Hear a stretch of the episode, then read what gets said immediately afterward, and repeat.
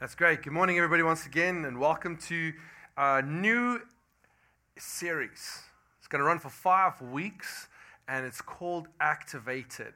How many of you know that we need to be intentional in our relationships with God? Amen. Jesus is active. Not only is he alive, he's involved, he's working behind the scenes. He's working on those prayers that you've been praying. He's saving people. He's working miracles in the lives of those who trust Him. And because He's alive and active, we ought to be alive and active, right? Amen. Come on. Yeah. The question is, are we? Are you alive and activated in your Christianity? Yeah. Do you live an intentional life? Come on now. So we want to be make, um, uh, studying this, this next five weeks what it means to live like an activated church in our community. Um, you know, in the Bible, there's this instance where the um, where leaders are considering among themselves what to do with the disciples. And one of the quotes is they say this: "They said, you know, those people who've turned the world upside down, they've come here too, and we need to deal with this now." Do you think the Crowley community has uh, since we've existed here, said, Oh my goodness, those OSC people have arrived. what are we going to do with them? well, I hope that they notice we're here already. Uh, maybe some banners up front would help. I just, I just realized that before the service. But nonetheless, if they can't see us through our acts, if they can't see us through our influence, then what need is, what use is a banner, right? We want to be an activated church in this area. And um, it's been said that the local church is the hope of the world. But I, have been thinking about this because I believe that, but, but then two thirds, well, a third of the world is, is, is Christian, supposedly. Think about that. A third of the world, almost, just, just short of a third of the world, consider themselves to be Christian. And yet I don't see us dominating every sphere of society. I don't see us making policy. I don't see us setting down the rules for social conduct. I see many other groups, often groups that are insignificant when it comes to, you know, how large they are. Being the, having the loudest voices, being out there, having the most influence. No, I don't think just the local church is the hope of the world. I think an activated church is the hope of the world. When a church is feelable in a society, that's when I think they become the hope of the world. And so, over the next five weeks, we're going to look more, and, more and more into the book of Acts because I really think that that is where we see what an activated church looks like, right? You thought about all the things that the apostles did, the feats, the miracles, um, their deaths. No matter what they did, they did it in such a way that really made an impact. And so um, I don't think that that's just for back in the day. I think that's for us today. God wants us to have that kind of impact on our community and in our society. So let's start reading. Acts 12, you can follow on the screen or open up your own Bible. I'm reading from verse 1 in the New Living Translation. It says, About that time, King Herod Agrippa began to persecute some believers in the church. He had the apostle James killed with a sword. When you read other historic accounts, this was a horrific death. It says here by the sword, but it's a euphemism for being cut open from his navel to his chin and letting his entrails spill and then left to die. These weren't just deaths, these were executions of the most horrific kind to deter them from continuing to spread the word of God. He was just killed with a sword. So when Herod saw how much this pleased the Jewish people, he also arrested Peter. Then he imprisoned him, placing him under the guard of four squads of four soldiers each. That's 16. Herod intended to bring Peter out for public trial over the Passover. But while Peter was in prison, the church prayed very earnestly for him.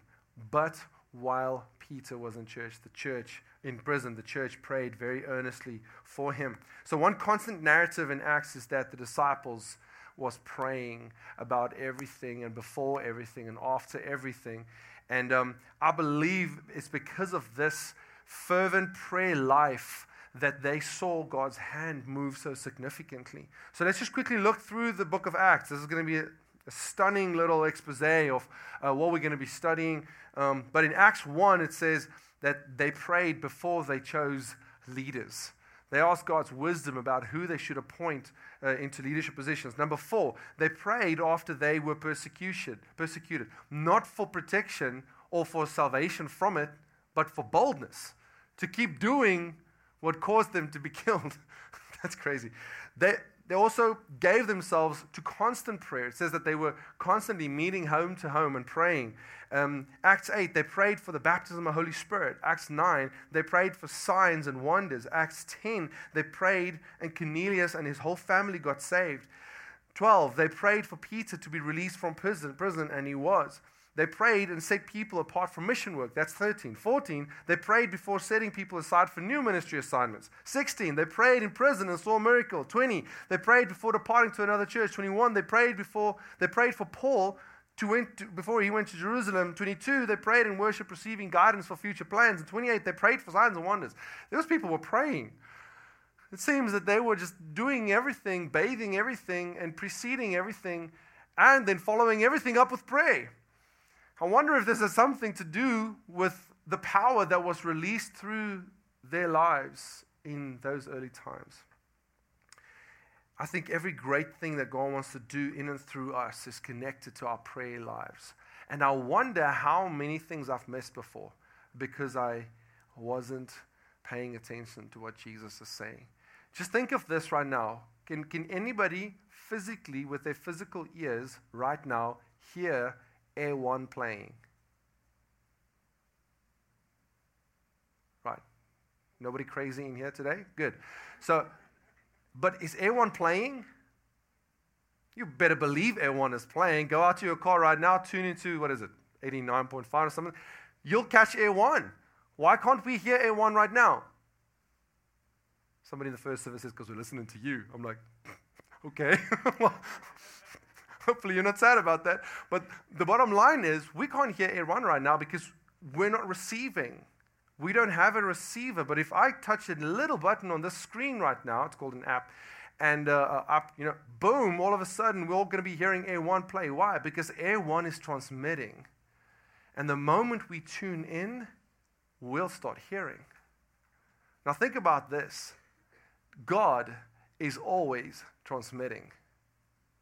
He's always either through encouragement or love. And if he doesn't have anything specific to say, he's going to be loving on you and encouraging you and motivating you to keep going on your walk and into your destiny. He is always talking, but we're not always listening. And what we want to do through this time of prayer that we're moving into is we want to create a habit of listening more regularly for God because He's always talking. He's always talking. All right, so in Luke 11, verse 1, one of these disciples of Jesus was a wise guy. Not, not in that sense, he was a really a wise man. Um, he said, Lord, teach us how to pray. Teach us how to pray. Now, I thought about this. How many miracles did Jesus do? I mean, he changed bread into a lot of bread. He turned fish into a lot of fish. He raised people from the dead, right? He, uh, he, you know, he walked on water. He, you know, he did the most astounding acts, miracle works. And yet this disciple goes, teach us how to pray. Not teach me how to raise the dead, teach me how to walk on water, teach me how to make bread multiply. He simply asked, teach me how to pray. I think this guy, these guys were starting to see something about being with Jesus that leads to other things rather than other things that need to be the focus. They were starting to see the importance that Jesus put on meeting, connecting, being together, that Jesus had a desire for people to connect with him as an individual, not just, you know, pursue the things that he was about. Um, and I think, I think this was probably where most of the power lied. It was not in trying to do amazing things, but it was actually in spending time in the presence of an amazing person. Every time Jesus came out of prayer, miracles seemed to happen because he was with God. And I wonder if, if that presence that he brought with him, if that is actually what makes prayers being answered, if that's actually what makes the difference, not the fact that we're praying, but the person who we were with and who we, the, the, the, presence of the person that we're bringing into our situation. So in Mark 9, the disciples are trying to cast out a demon and they're struggling to do that. And Jesus replies, This kind of thing can only be cast out by prayer and fasting. So sometimes there are things in our lives that are going to persist that are, that are you know, it's, it's, it's issues or things that just don't resolve because we prayed once. So we're going to have to spend time with God until that thing moves, until that thing shifts. And um, God wants us first and foremost to seek his face and not his hand, anyways. And so whenever these things come for us, James 1 says, hey, when trouble comes, let it be an opportunity for joy. Because trouble always pushes us to God, right? So for me, when I find myself in a challenge, I go, oh my goodness, what an opportunity to meet with God about something. And, not, and I don't know, and, and that doesn't mean that I, I'm not like emotional about it. It doesn't mean that I don't find it hard. But to train my mind in that perspective that, hey, this is providing me with good reason to go and press into God for this thing man, that is a great opportunity for joy, not for sorrow, not for, you know, um, for depression. Um, and so I think if we would venture out and spend time with God and be in His presence more, I think we will see a lot of things happen in our community. But it takes a praying community to move a community.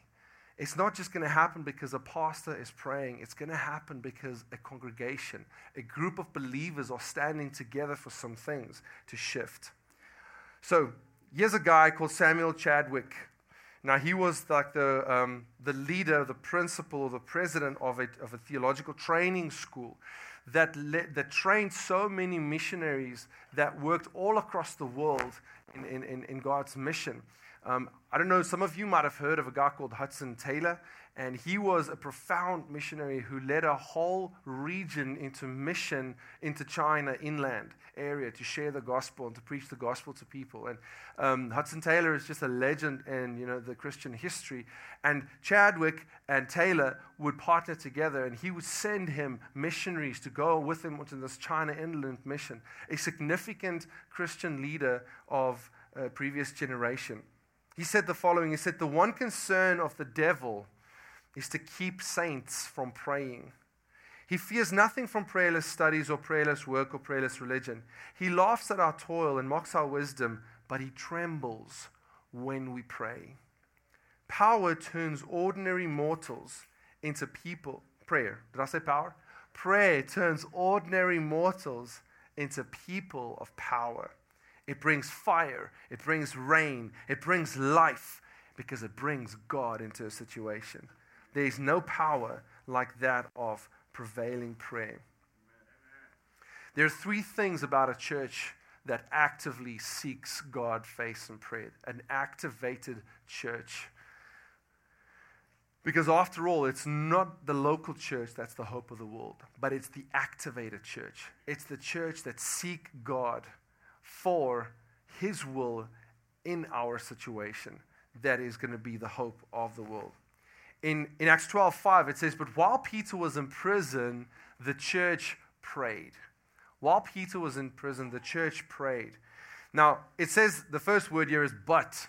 So but is like a it's like a, a word used to indicate that there's something different going to happen in the next part of the sentence from what was happening in the previous direction like for instance i was traveling on i-10 but then i took exit 80 to come to cinema 4 right? So i'm no longer going on i-10 i made a turn.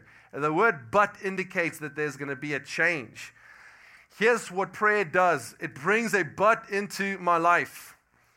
It says that, hey, I've been going in this direction, but I started praying. Or, but God told me to change. Or, but I heard the Lord say, and now I'm doing something different.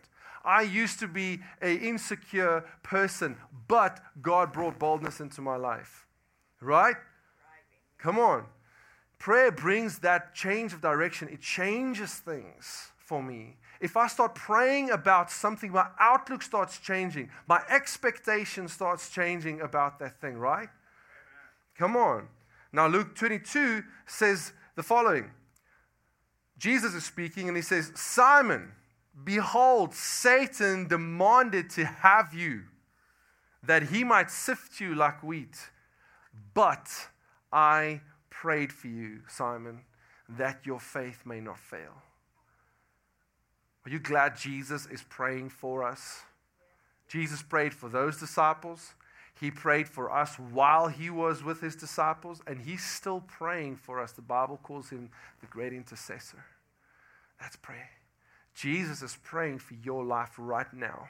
He's praying that God's will will prevail in every little situation that you find yourself in right now.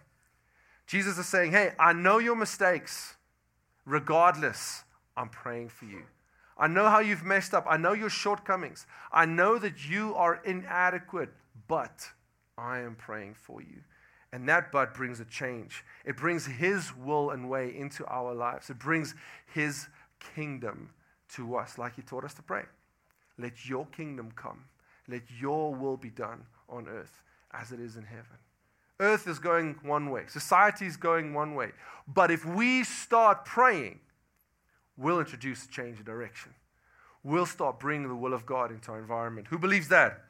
Come on. Amen. Bible says when the enemy comes in like a flood, God will raise up a standard against it. And you know what? Often that standard, it actually is imp- it, it, it's ushered in through prayer.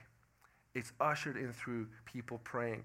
This counts for your individual personal life, but this counts for us as a church in Crowley as well.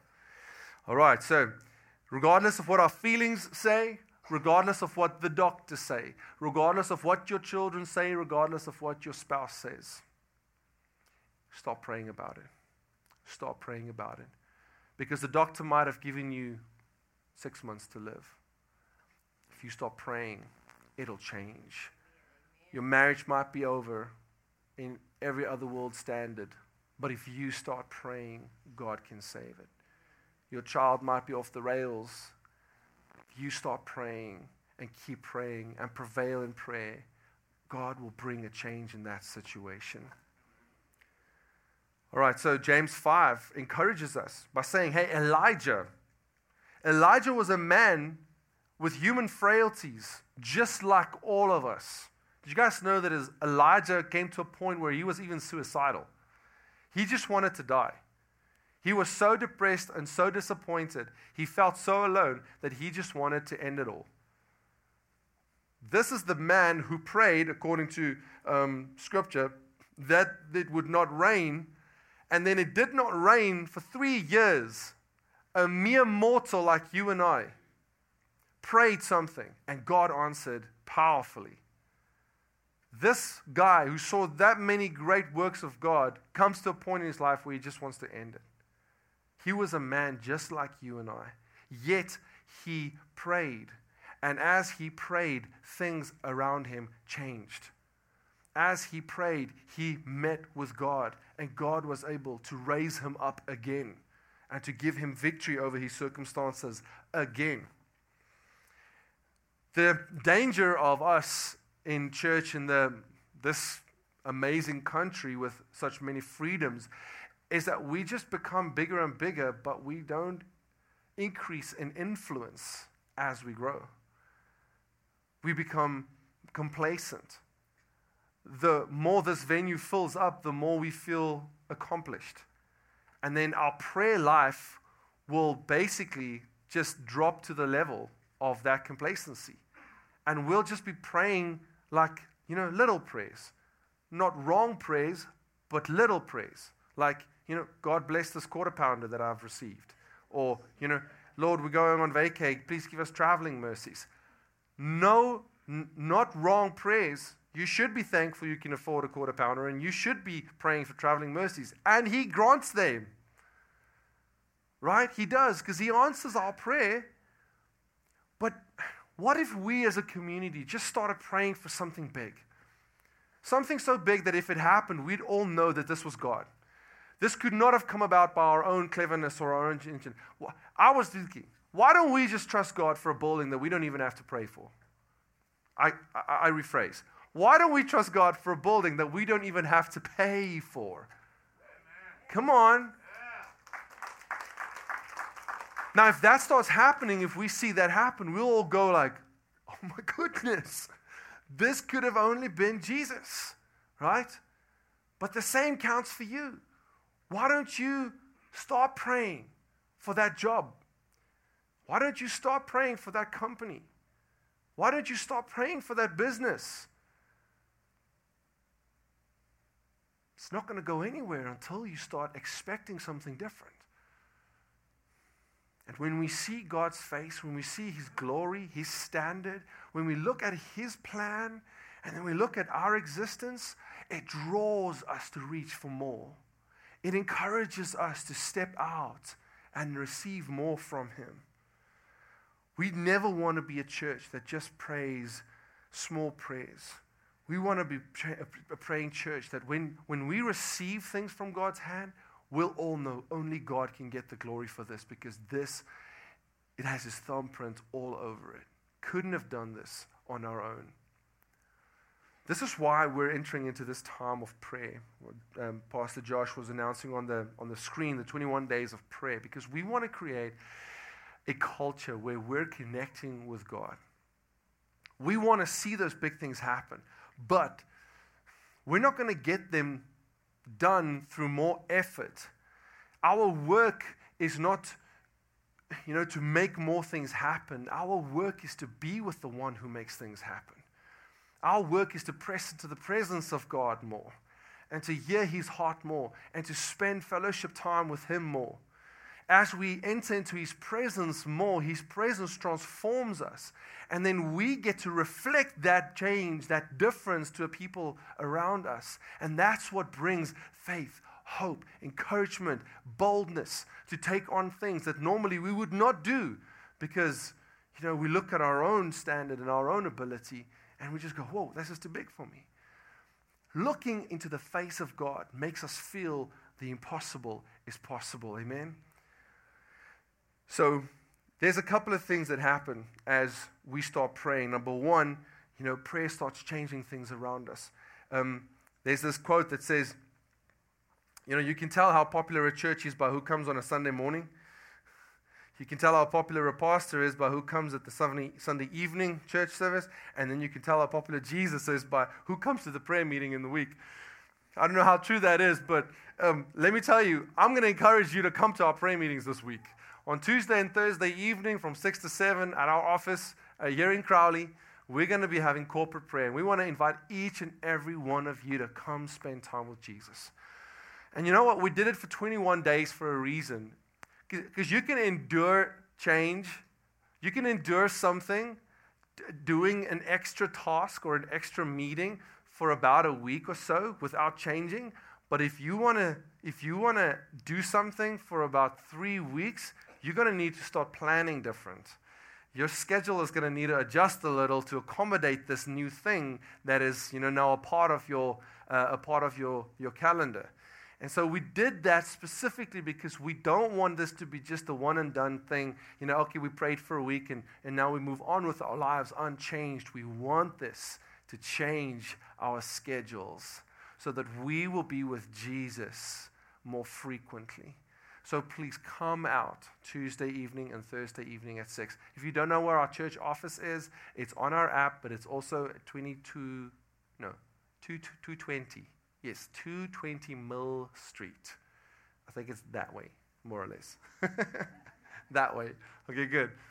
Uh, yeah, yeah, yeah, because this building looks like that and the street goes there, and I found myself again, yes. But if you did not, cannot find yourself, you can ask the Google, and he will tell you. I only act dumb, I'm actually clever. Okay. um, so, so 6 to 7 p.m., Tuesday and Thursday. Come and join us. It's going to be awesome. We're going to spend time with God, and we're going to pray. Pray for many different things in our society, in our personal lives, um, and also for our church. So we want to invite you to come to that. Now, the second thing that happens as we activate ourselves to pray is that we start changing. We start changing. I mentioned that the moment I pray about something, suddenly my perspective about it shifts a little. And if I pray a lot about something, then suddenly I start expecting something different to happen than what is currently, you know, its projected um, uh, direction. Now, the Bible says that, you know, if you spend time with wise people, you will become wise. If you spend time with foolish people, bad company will corrupt your good character. Who we spend our time with influences us. In fact, they say that you can look at the five closest people in your life, and like the average of who they are and what they've accomplished will be kind of where you rise to. Sometimes, if you stay there long enough, you might drop to that level even. We want to be spending time with people that influence us to go closer to Jesus and to um, you know, progress in our walk with God, not make us stagnate. And uh, I've often had to ask myself, am I, the, am I pulling the average up or am I, am I pulling the average down?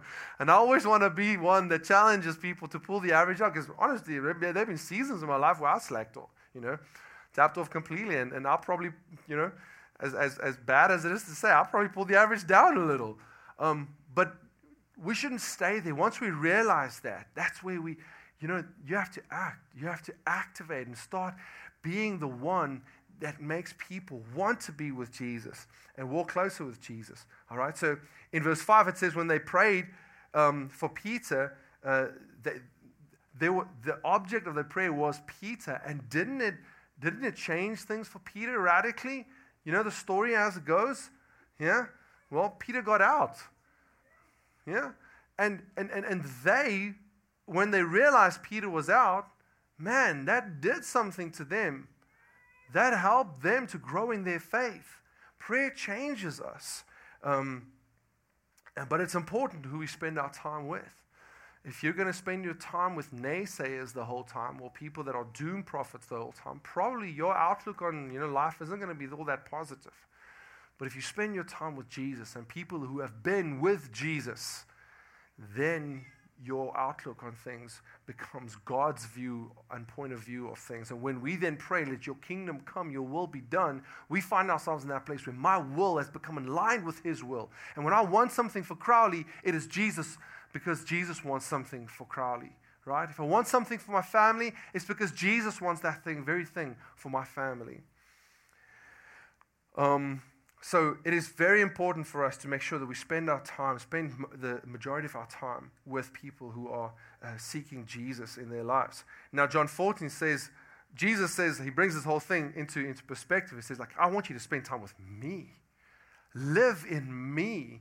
Make your home in me, just as I made a home in you.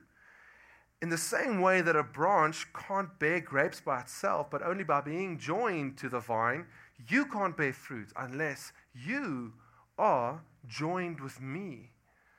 You are joined with me. So Jesus isn't saying, hey, just come visit me on a Sunday. Come, we sometimes say, hey, welcome to the house of the Lord. We should say, houses of the Lord, welcome together to Cinema 4. You are the house of the Lord, for crying out loud. The Holy Spirit indwells not temples made by human hands, but the sanctuary of our hearts, right? And so when we spend time with God, we're creating an, uh, we're creating an abode. We're creating a home for Jesus where he can be, you know, at home and when he, he, he becomes ruler of the household. The more I spend time with Christ, the more he becomes ruler of my household, the more my mind comes in line with him, the more my actions come in line with him. Struggling against patterns of sin, spend time with Jesus. Don't start striving against that sin. The more you focus on that sin, the more you're going to do that sin. Start focusing on Jesus. Point your gaze the other direction. Don't look at it. Be with God. Be about His business. It leads you away from everything that is against His will. He will not lead you into things that are not from Him. He's going to lead you in the exact opposite direction. But if we will spend time with Him, that's what's going to happen with our lives. See, our strive is, our, our, is not to, to work harder to be perfect, it's for us to actually just be with Him. And then that transformation takes place by itself. We often say to people, hey, just give us one, just give us one year. One year all in. It's a challenge we put in front of people. By the end of that year, if you've if you've done how if you've jumped into what we as a church, how we follow Jesus, how we pursue God, and how we make a difference in our society. If you've done, if you've really committed, and you've really jumped in, by the end of that time, if you don't want to be long, you don't want anything to, to do with God or with us, then we'll bless you as you go. But I know, and I've seen so many testimonies of that. People say, I'm in my first year, I'm in my one year. And I'm like, how's it going? And they're saying, man, it's different from when I was just attending. It's different from when I was just uh, on the outside of you know everything looking into everybody busy with stuff and everybody feeling a part of the community joining life groups doing next step be you know i never i never used to go to these these prayer things that y'all held but you know, this time around i went and man i'm so glad i did you will be surprised how much jesus can transform your life if you jump in you know we've got a picture of michael jordan on the screen um, I don't know, some time ago there was Michael Jordan craze. Man, that craze even reached South Africa, where I'm from. Um, everybody wanted to be like Mike, you know. They, they adopted his mannerisms. They, you know, took his style. Everybody wanted to wear, you know, his shoes. And, and everybody just wanted to be like Mike. Be like Mike was the thing. Well, it's funny how, you know, people try to be like Mike. And, and, and when, we were, when we would play basketball, they would try Mike's moves, you know and try to dunk and try to, you know, be as cool as he on the, him on the court. But nobody could do that, really, right? We were just like, you know, the, the best way somebody could say, you know, that their move was going to be a reference to Mike is you had to call it. You know, before you made a move, you had to go, Michael Jordan, you know, or something. Because if you did that, nobody would say Mike and you because it was horrible.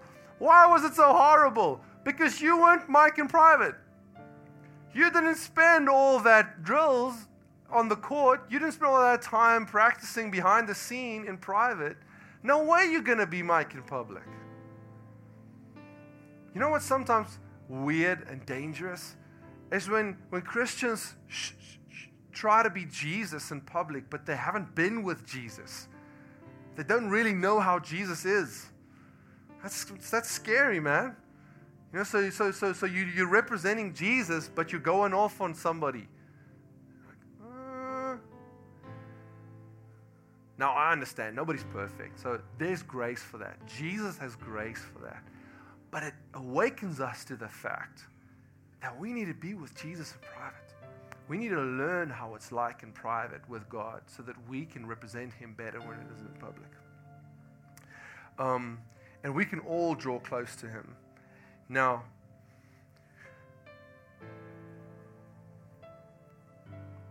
during this 21 days of prayer, I just know that God is going to show Himself to us. He's going to help us to look into His face and learn Him better so that we can represent Him better. Um, and then when we're with God, the third thing that happens is we're, we're empowered to trust Him even when things go completely weird in our lives, we're able to hold on to Him because when our circumstances contradict His promises, we know Him better than to believe that our circumstances are true. We've learned to trust Him because we know Him, we've been with Him. In Acts 2, verse 6, the night before Peter was to be placed on trial, uh, he was what? Asleep. Right? Who do you think he got that from? Yeah, where? In the boat.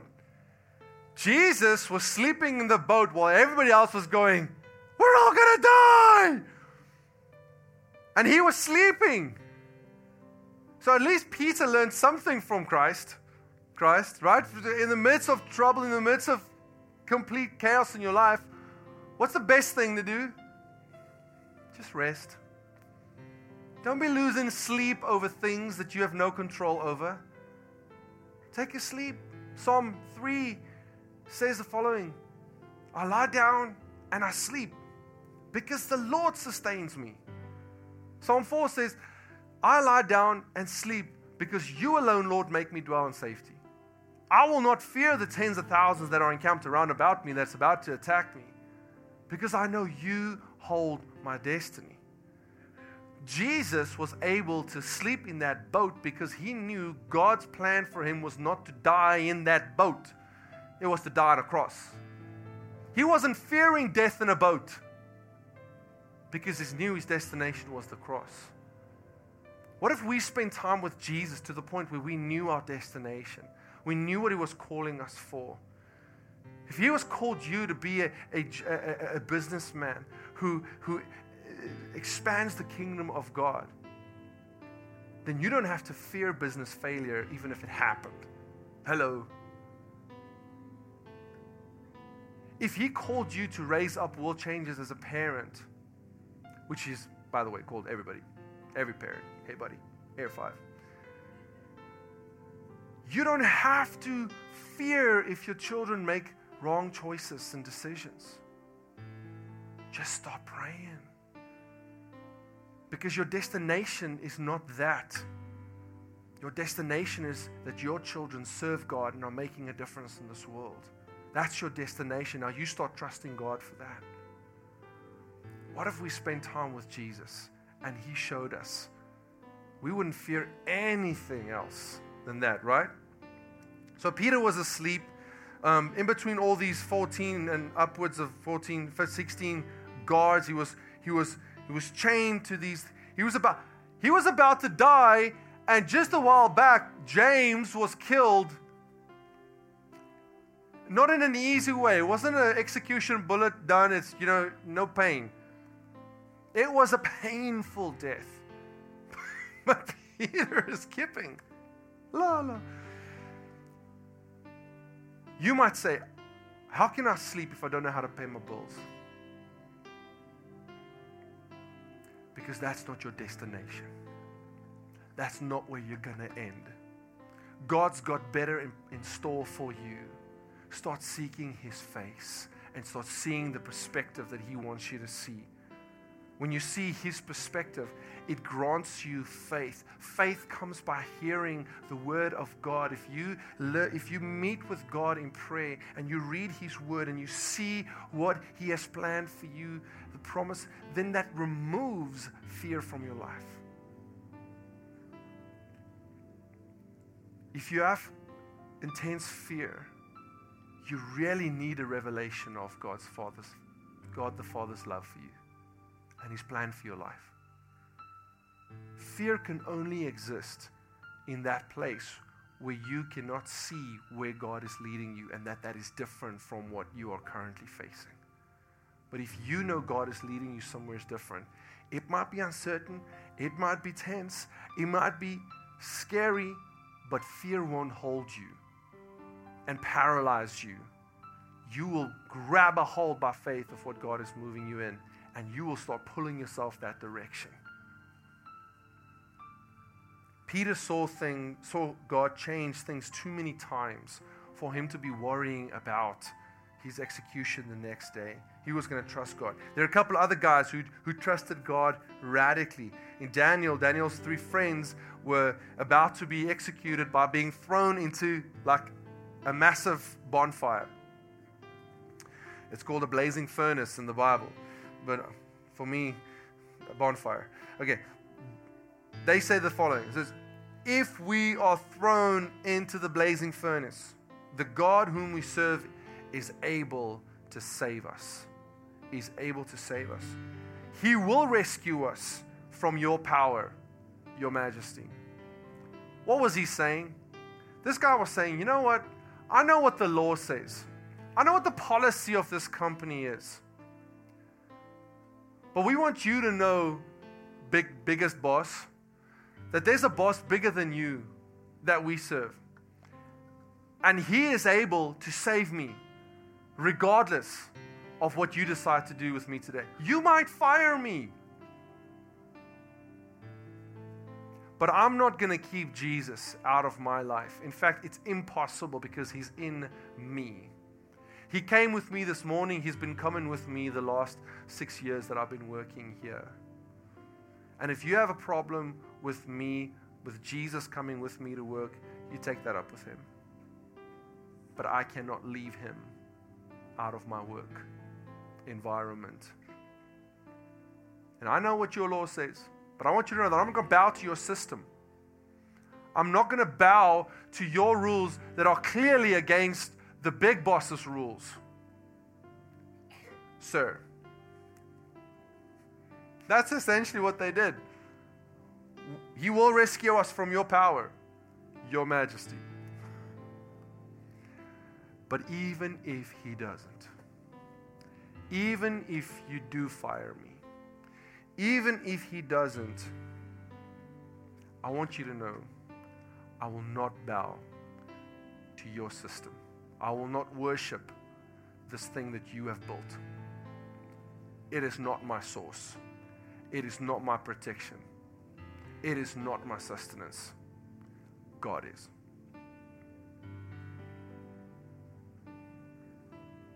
But even if God doesn't save us from the furnace, we want to make it clear to you, sir, that we will never serve your gods or worship the gold statue you have set up.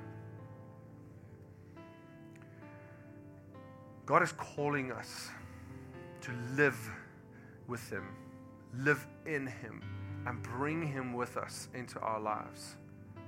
Now, when we spend time with God in prayer, when we seek His face, we learn to bring Him wherever we go and to trust Him with whatever happens because He's there with us. So here's a bit of a, spoiler alert. Peter wakes up, not because he had a good night's rest, but because he got a kick in the side. Bible says the angel had to, had to strike him on the side to wake him up. So here's the angel He's coming into real normal world. He has to wake Peter up. Peter is literally sleeping. Okay? And he's he's he's he's gone. Like he's la la land beyond that. And so the angel's like, Peter, wake up. Peter, wake up. Peter's not waking up. Peter, wake up. Peter goes, What? You know, chains going everywhere. He goes, Shh, quiet, stand up. Boom, chains fall off him. Peter stands up. He thinks he's dreaming. Gates open, walks through, another gate open, walk through, all past all the guards, all of them are sleeping, walks out the prison, a block down the road. All of a sudden, the angel leaves Peter, and Peter realizes for the first time this wasn't a dream. He's actually out of the prison. the angel led him out of the prison. And so he's like, well, goes to his friend's house. They've been praying for him. Knocks on the door servant girl op- comes to see who is at the door. She sees Peter's at the door. She leaves them there. Guys, runs to the back room where they've been praying. Peter's at the door. What have they been doing? Praying, right? For who? Peter, right? So I'm assuming they were praying either, you know, he be strong in his, you know, in his experience or that he be freed while he's freed, and they go, Oh, that's impossible. it's so funny. They've been praying for God to come through for Peter. Yeah, Peter's at the door, and they go, No, can't be. Can't be Peter. So she persists. Peter's at the door. They go, and sure enough, Peter's at the door. What does this tell us? God even doesn't, God doesn't even need our perfect faith. You know, these guys were not even really thinking that Peter was going to get out. Honestly, they didn't believe the servant girl when she came telling Peter's at the door. They're like, it's impossible. what did you pray for? then if it wasn't possible, why? He doesn't need our perfect faith. He just needs us to verbalize that we trust Him. He just needs our prayer. He needs us to say, Lord, we know you can do this. Do what you will.